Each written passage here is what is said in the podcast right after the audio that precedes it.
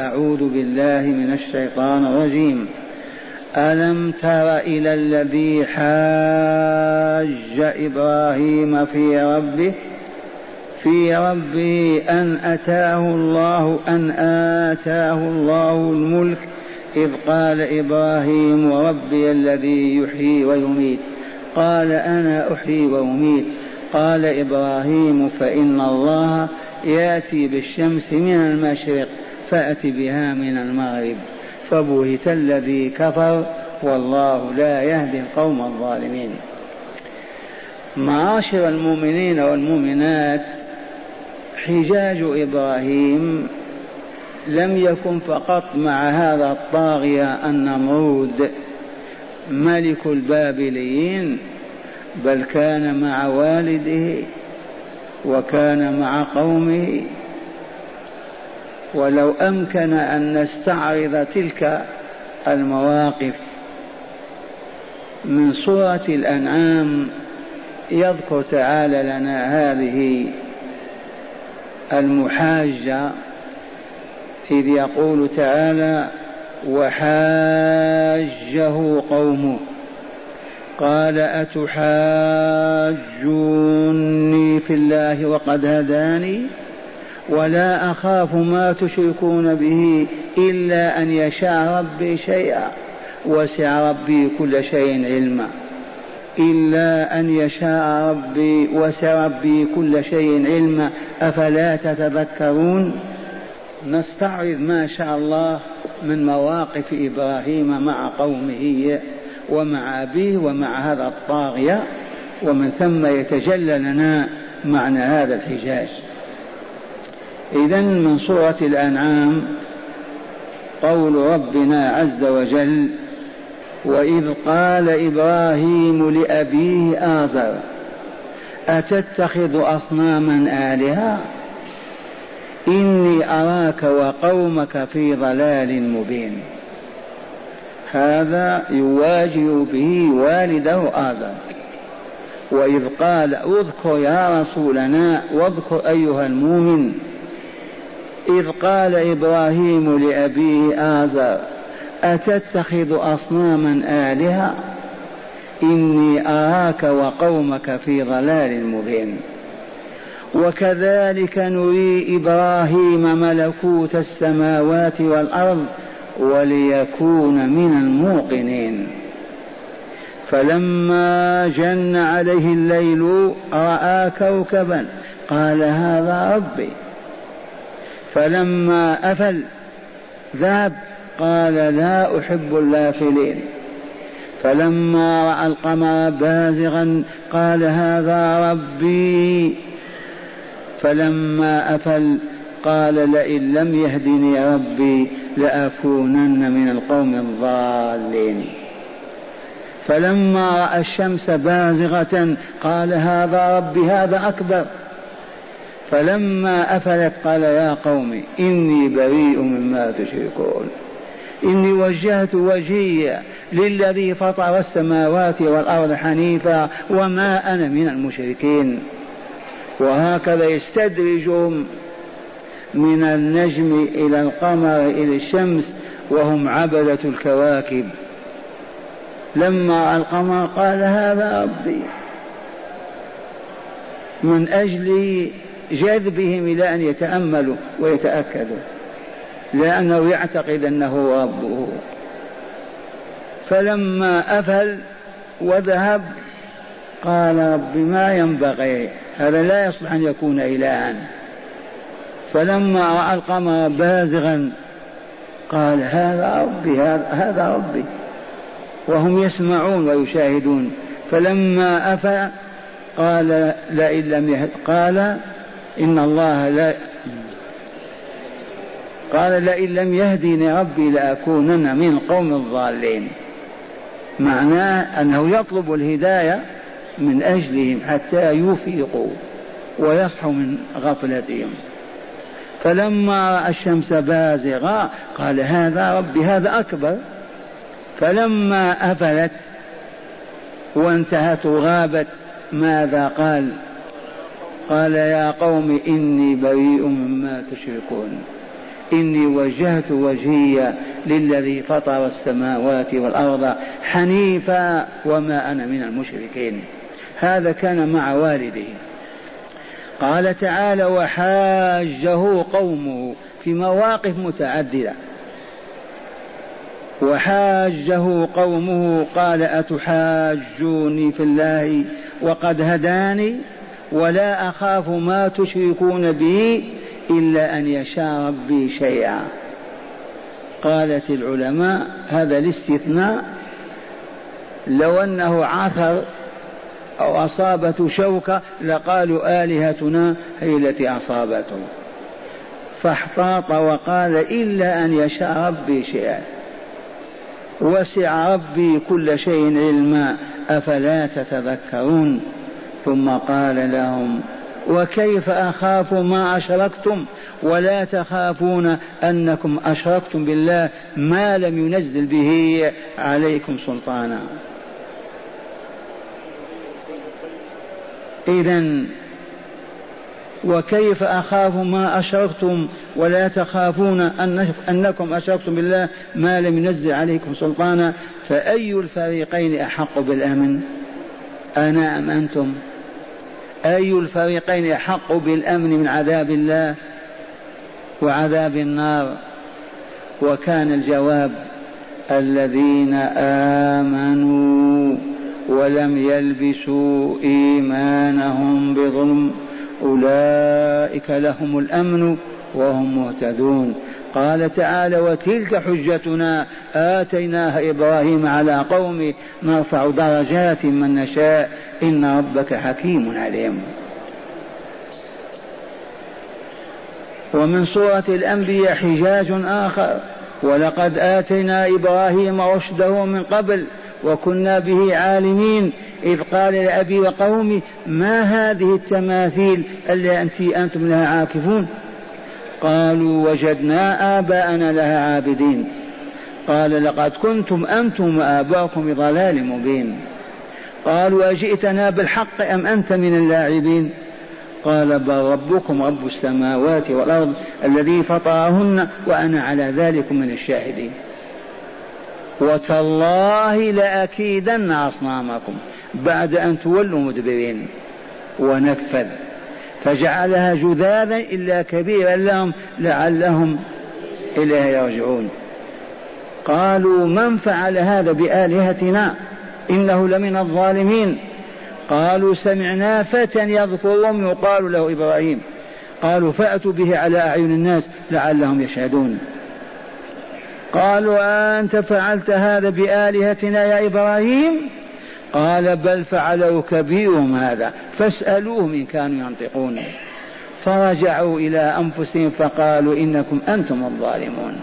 ثم نكسوا على رؤوسهم لقد علمت ما هؤلاء ينطقون.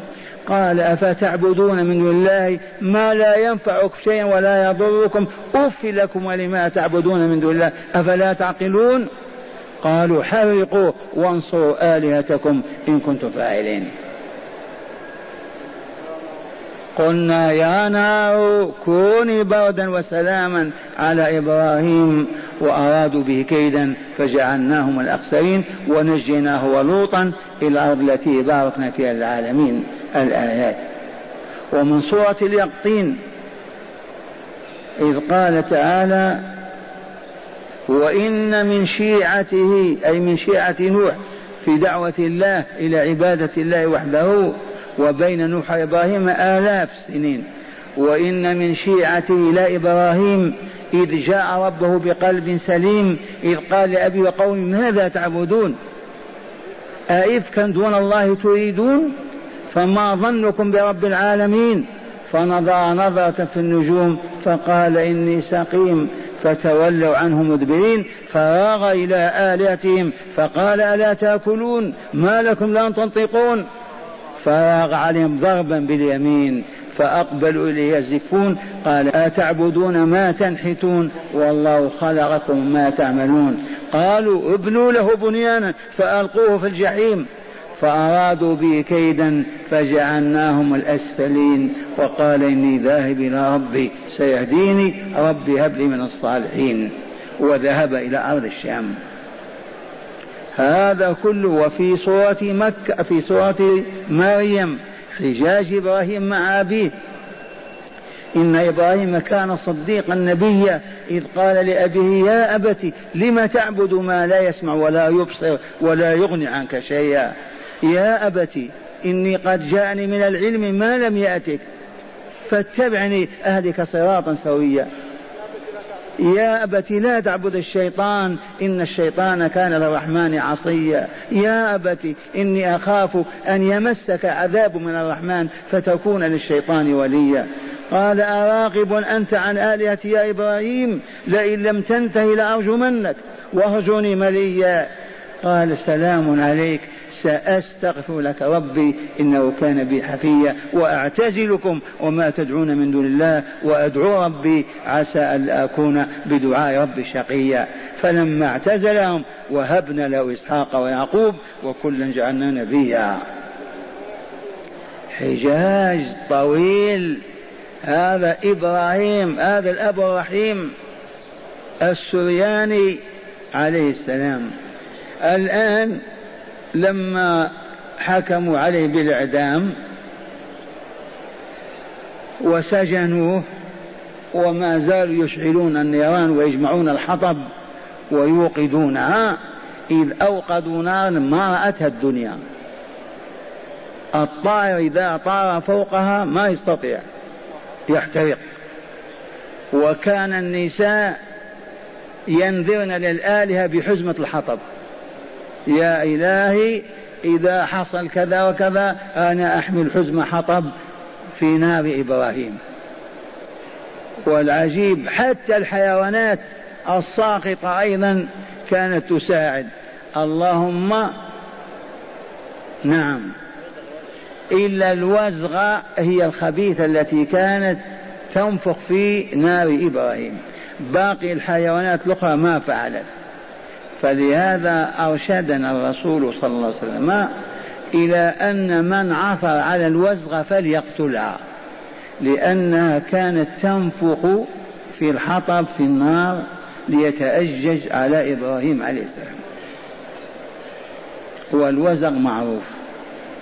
إذا لما سجنوه ينتظرون إصدار الحكم عليه وقع هذا الحجاج بينه وبين الملك النمرود.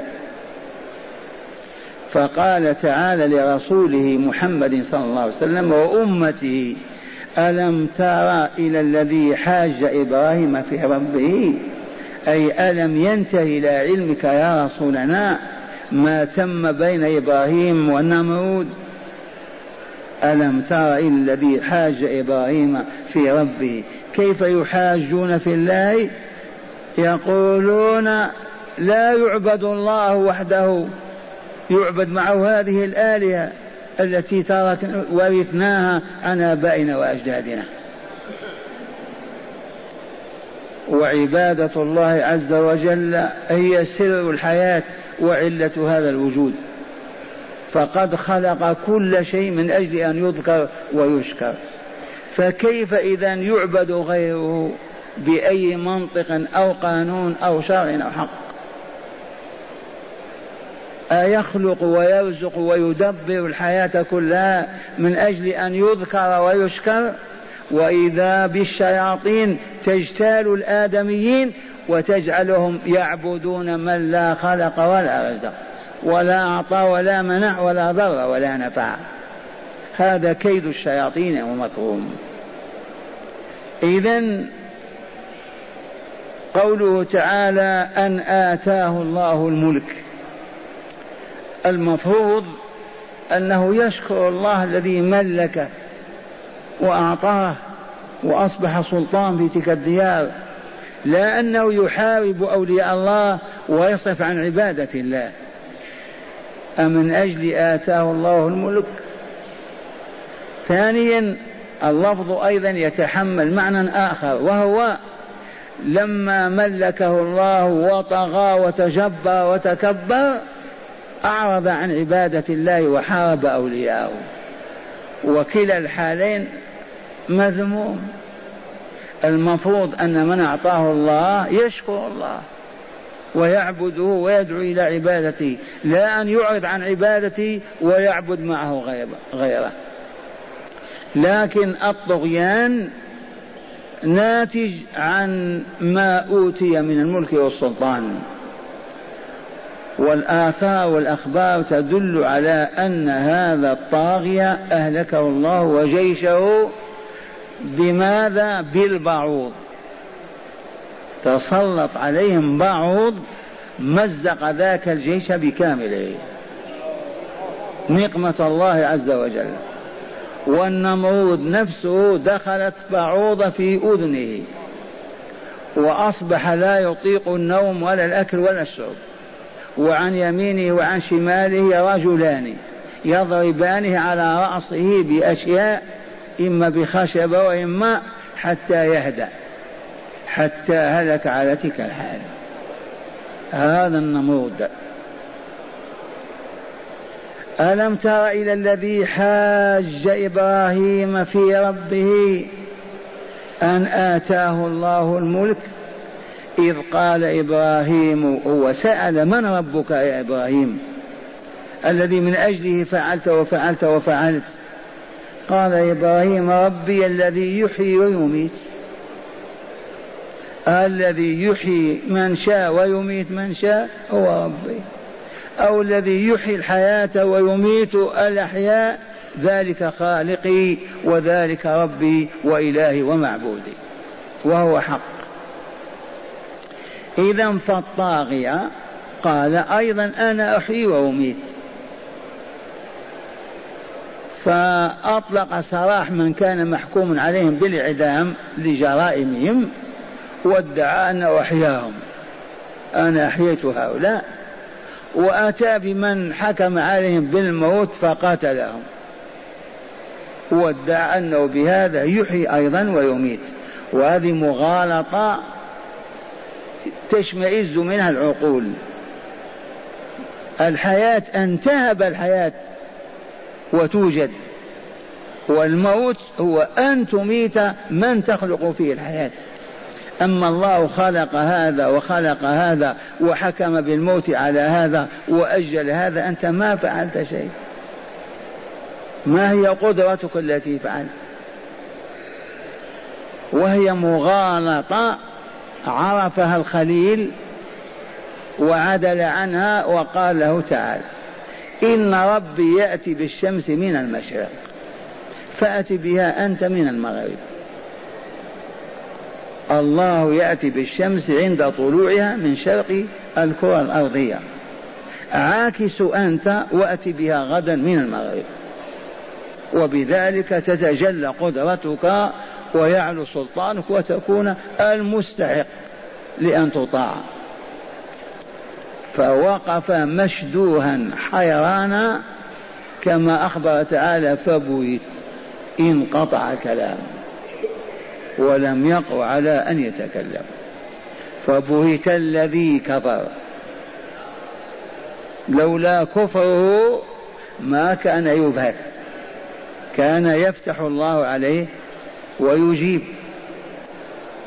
كما مرت بنا آية الأنعام وتلك حجتنا آتيناها إبراهيم على قومه.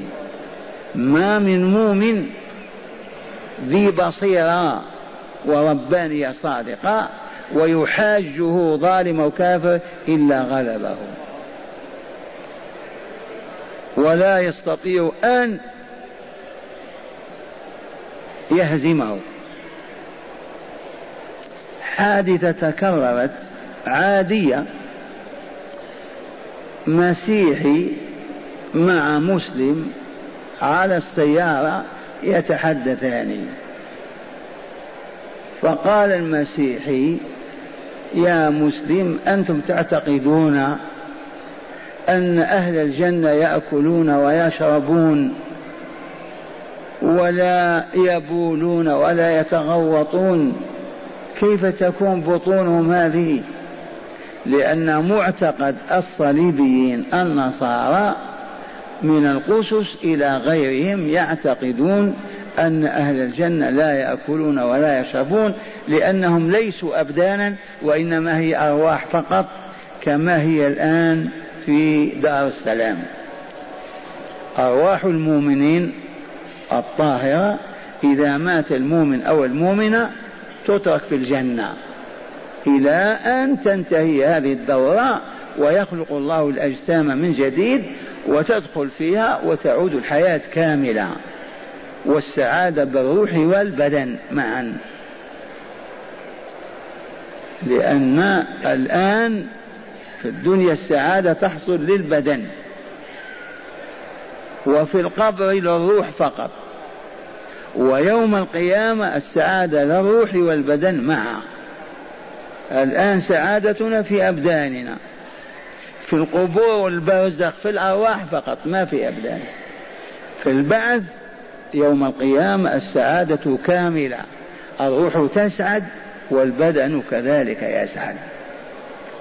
فهذا المسيحي يسخر وقال إذا كيف تكون بطونهم؟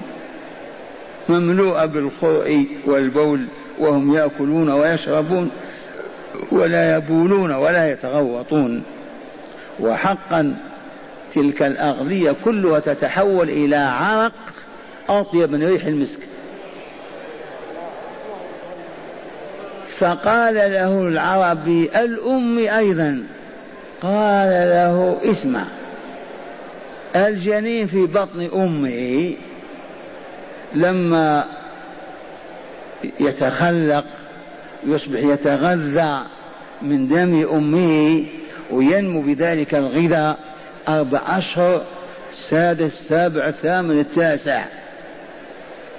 هل يبول أو يتغوط؟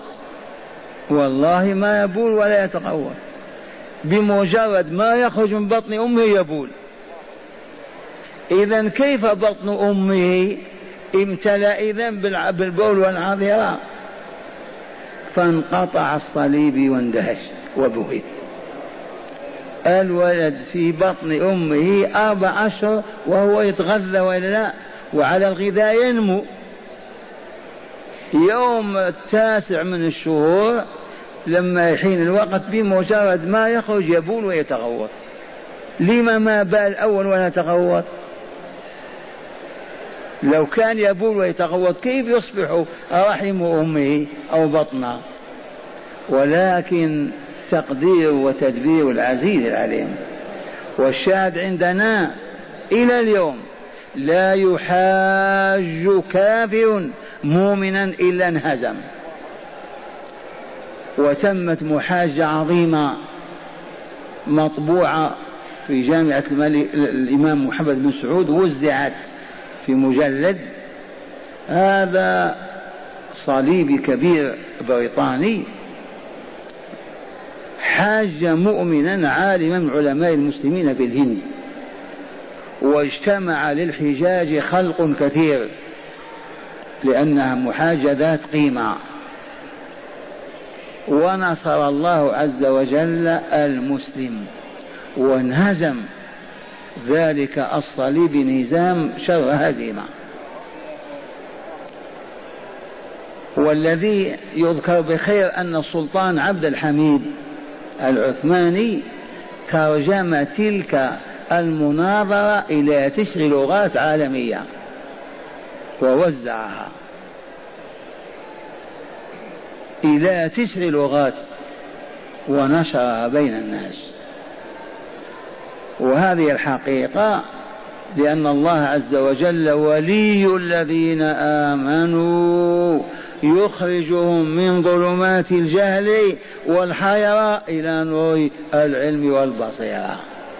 ما من مؤمن يقف لله عز وجل إلا وينصره الله ويؤيده وليس هذا خاص بإبراهيم ولا بغيره. وتلك حجتنا التي نهبها من نشاء من عبادنا آتيناها إبراهيم. إذا ألم تر إلى الذي حاج إبراهيم؟ من هو هذا؟ هذا النمرود. هذا ملك البابليين. هذا الذي قال ما تسمعون. أن آتاه الله الملك تأملوا هذه الجملة. أمن أجل أن آتاه الله الملك يقف هذا الموقف؟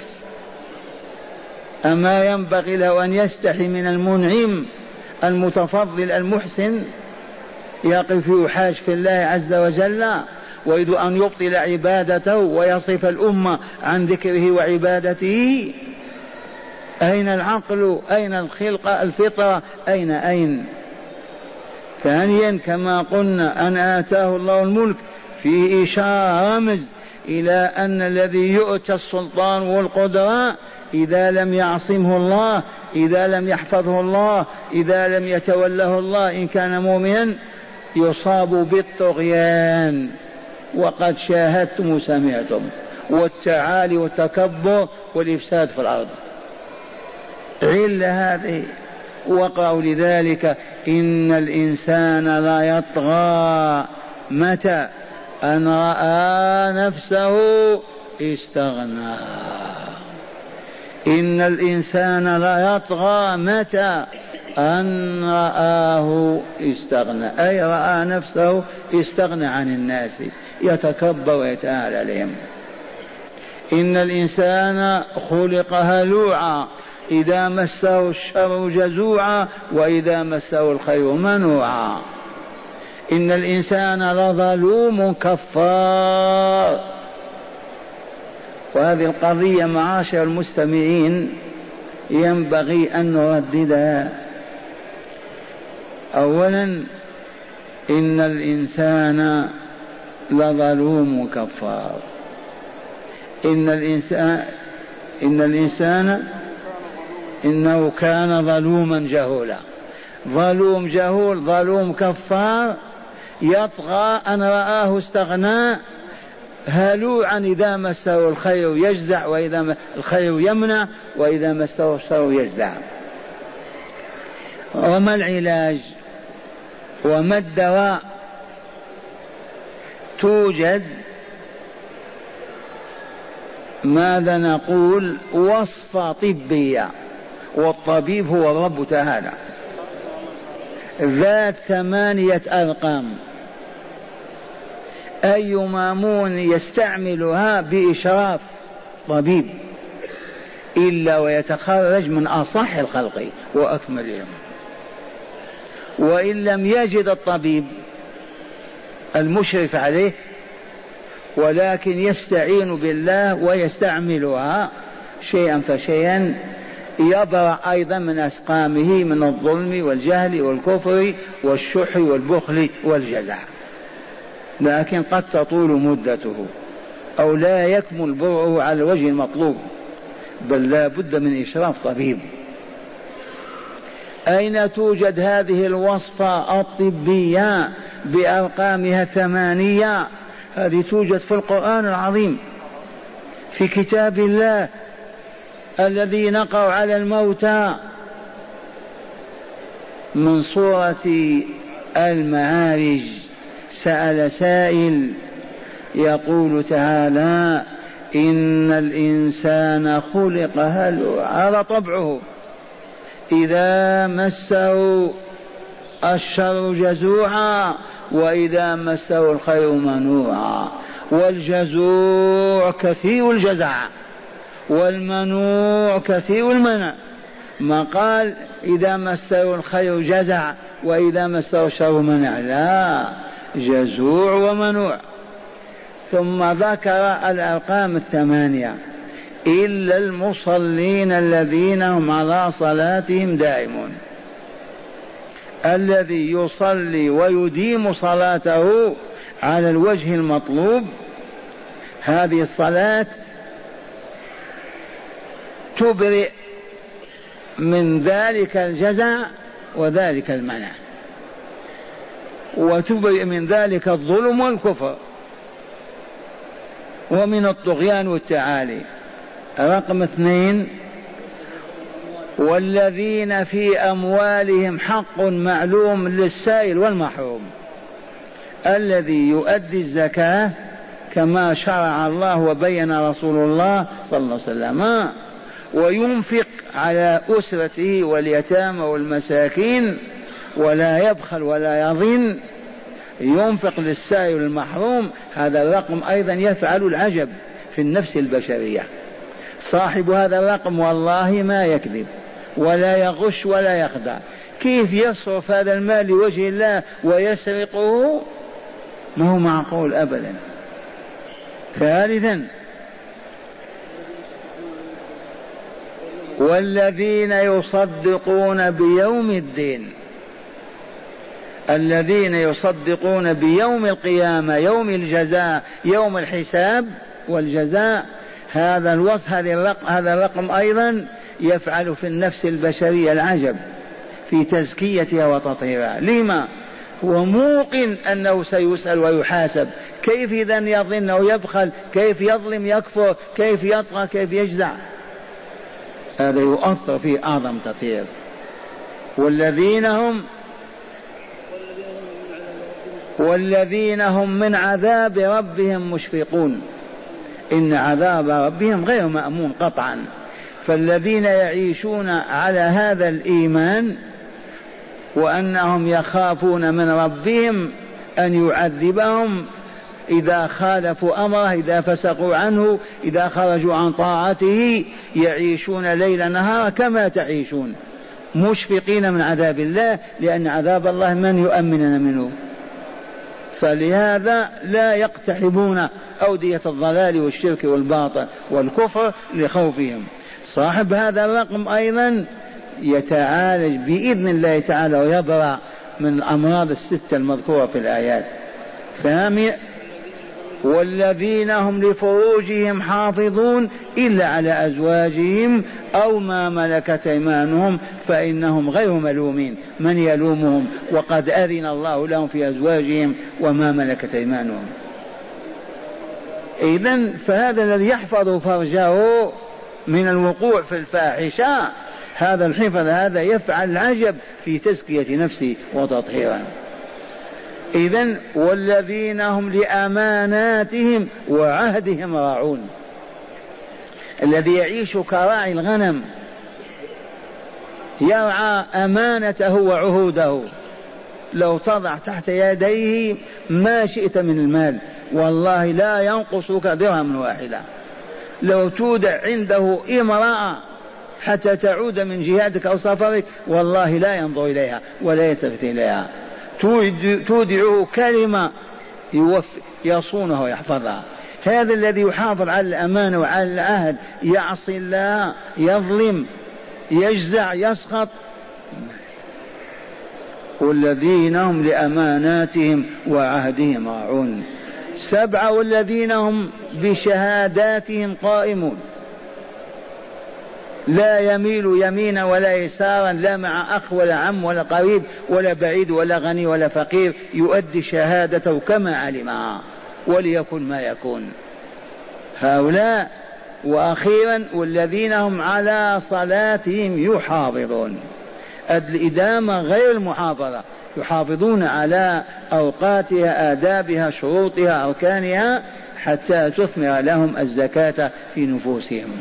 هذه الوصفة لا يضعها إلا الله. إن طبقتها بإشراف العالم الرباني المزكي نجحت في أقرب واحد وإذا ما وجدتها وأخذت أنت تستعملها ينفعك الله تعالى بها. إذا ظلم الإنسان وكفره وجهله وجزعه وطغيانه. هذه الطبائع هذه الغرائز التي تقويها وتذكي نارها الشياطين إذا لم يعالجها الإنسان ذكر أنثى بهذه الأرقام لا ينجو منها ولا يسلم أبدا. والحمد لله هو الذي وضع هذا. خلق الداء والدواء وأرشد إلى استعمال الدواء. للبعد والنجاة من الداء. مرة ثانية إن الإنسان خلق هلوعا إذا مسه الشر جزوعا. يجزع. ما تستطيع أن تمشي معه ولا تجالسه من الصراخ والتألم والتحصر. لا صبر أبدا ولا يفوض أمره إلى الله ولا أبدا. لأنه مريض. وإذا مسه الخير منع. ولا يعطي ولا يبذل ولا ينفق لأنه مريض. فإذا أراد الله له الشفاء فالوصفة الربانية موجودة إلا المصلين الذين هم على صلاتهم دائمون.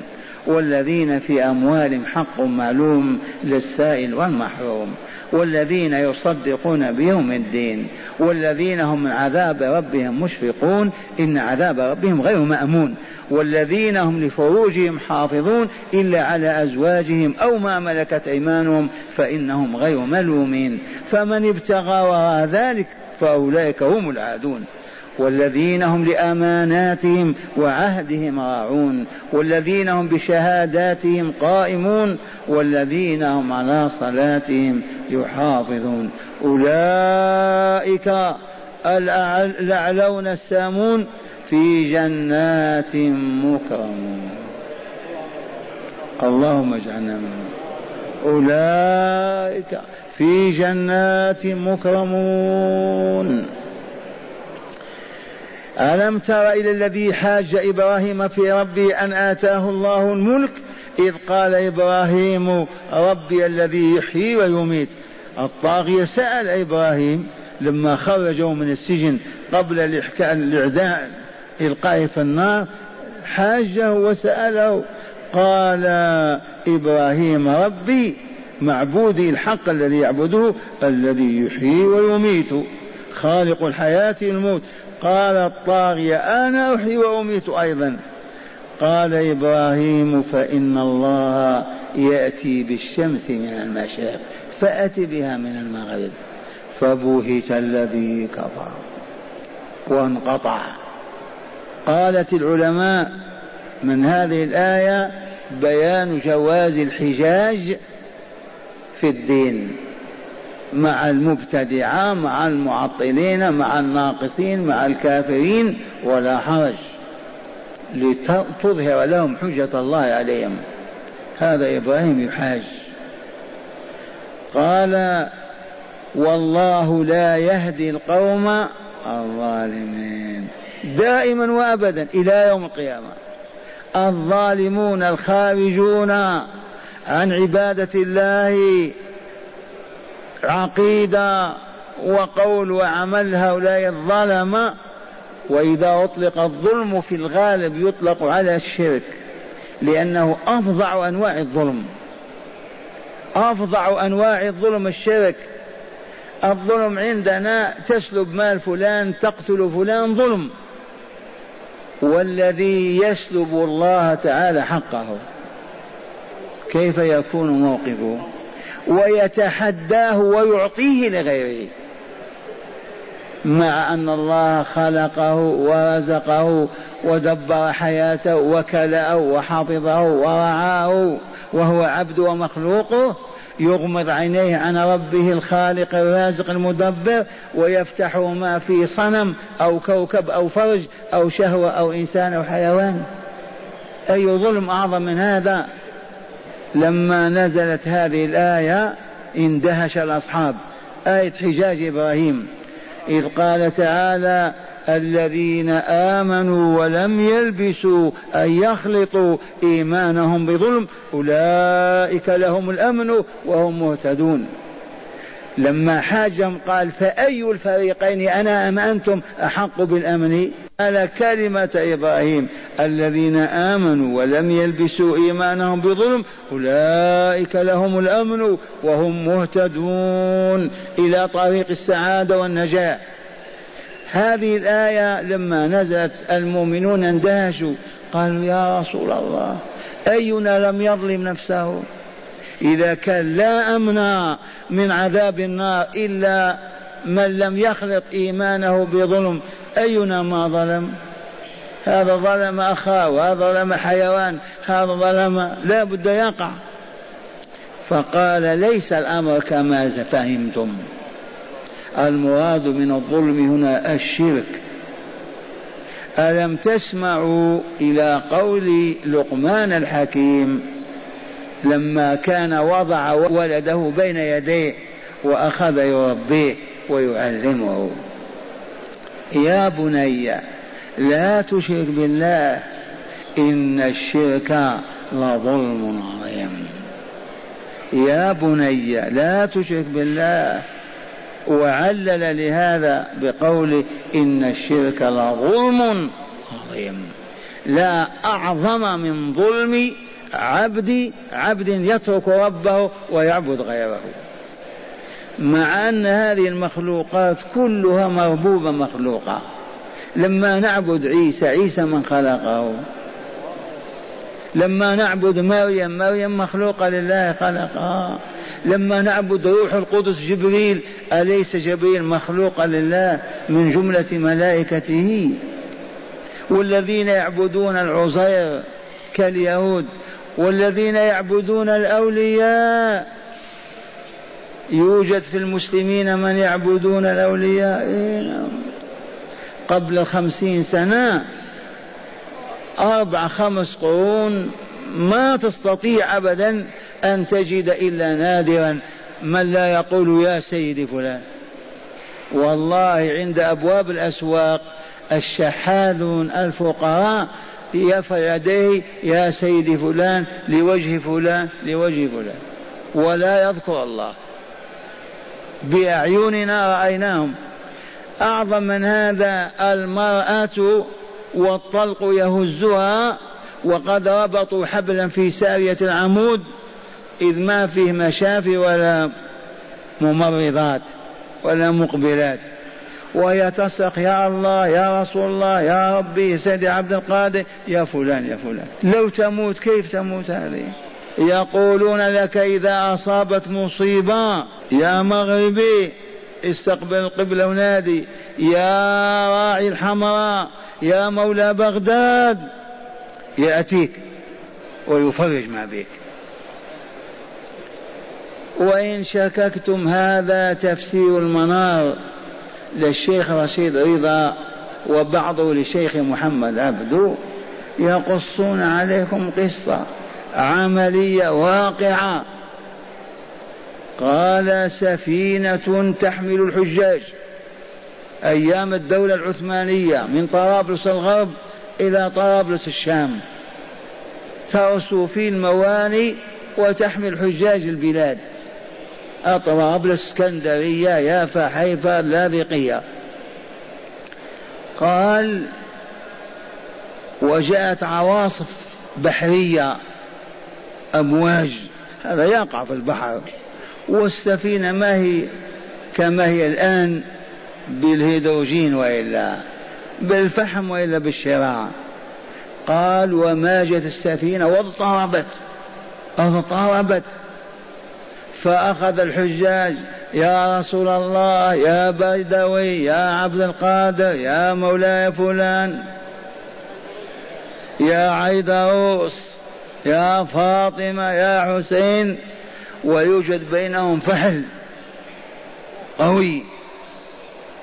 وقف ورفع يديه إلى الله وقال يا رب أغرقهم فإنهم ما عرفوا ما عرفوا. إليكم رحم الله الشيخ محمد بن عبد الوهاب. يقول في رسائله شرك الأولين أخف من شرك الحاضرين. والله لا أخف وإليكم الصورة. شاهدتم هذه السفينة ولا لا؟ لما فتح الله على رسوله صلى الله عليه وسلم مكة ودخلت جيوشه 12 ألف. الطغاة هربوا. ما استطاعوا ينتظرون. خافوا. على رأسهم من؟ عكرمة ابن أبي جهل. وكان أبا جهل رقم واحد. الابن كالأبي في عداوة الرسول صلى الله عليه وسلم. ما إن هرب إلى أين؟ إلى ساحل البحر. جدة. وجد سفينة تريد أن تقلع. راكب إلى الحبشة إلى ما يشاهد محمد في مكة صلى الله عليه وسلم. فلما أطلقت السفينة من رساء من رساها ومشت كيلو اثنين اضطربت. وجاءت الأمواج فقال ربان أو الملاح يا جماعة يا عباد الله ادعوا ربكم قبل أن تغرقوا. فأخذوا يا الله يا الله يا رب الكعبة يا رب إبراهيم وهم مشركون. ما قالوا لا لات ولا عزى ولا ولا. يا الله يا الله. فقال عكرمة هذا الذي هربت منه يلحقني حتى أنا في السفينة أنا هارب من هذا التوحيد. والله ترجع بي إلى الساحل. ولا أقلب أقبلن يد محمد صلى الله عليه وسلم. ورده إلى الساحل ورأسا إلى مكة وطاح بين يدي الرسول يشهد أن لا إله إلا الله وأن محمد صلى الله عليه وسلم. واقرأوا لذلك فإذا ركبوا في الفلك دعوا الله مخلصين له الدين فلما نجاهم إلى البر إذا هم يشركون. ونحن لا بالعكس. ما في فرق بين البر والبحر عند المصيبة وعند الكل سيدي فلان والحمد لله أنقذنا الله عز وجل. هذه دعوة الشيخ محمد عبد الوهاب التي كان يتقزز منها الغافلون والغالطون وانتشر هذا النور وأصبحت ما تسمع من مؤمن يقول يا سيدي عبد القادر. إلا بعض العوام شخص كان معنا ووحد وركبنا في السيارة خرجت السيارة ويسوق خرجت السيارة عن الطريق. يا رسول الله يا رسول الله. قلت له أين الله؟ كيف نسيت؟ أين الله؟ إذا العلة الجهل. النجاة العلم. كيف نطلب العلم يا شيخ؟ والله ما هناك مشقة ولا كلفة أبدا. لا تحمل قرطاس ولا قلم ولا توقف أبدا مصنعك ولا مزرعتك ولا متجرك. فقط إذا مالت الشمس إلى الغروب يأتي المؤمنون بأبنائهم ونسائهم إلى بيت ربهم ويوسعونه كهذا ويتلقون الكتاب والحكمة ما بين المغرب والعشاء كل ليلة. اليهود والنصارى والمشركون إذا دقت السادسة وقف العمل وذهبوا للمقاهي والملاهي والمراقص والمقاصف إذ هذا دينهم هذا باطلهم. ونحن أين نذهب؟ إلى بيوت الرب عز وجل.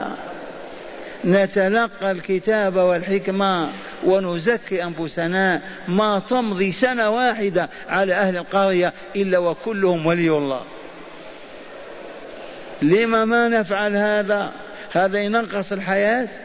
هذا يوقف العمل؟ الجواب لا. هذا الذي يوجد الإخاء والمودة والمحبة لا سيما إذا وجد صندوق حديد في المحراب يا معشر المؤمنين والمؤمنات من أراد أن يتصدق فليضع في هذا الصندوق. يا معشر المؤمنين والمؤمنات من زاد على قوته ريال يضعه في هذا الصندوق يمتلئ وينمى في تجارة أو مصنع أو مزرعة. وإذا به يدور عليهم اللبن والخير وفقراء القرية لا يبقى لهم وجود. وتنتهي السرقة والتلصص والبكاء والجزع أبدا. أسرة واحدة لم ما نفعل هذا؟ أجيبوني لأننا ما عرفنا ما أيقنا بهداية الله.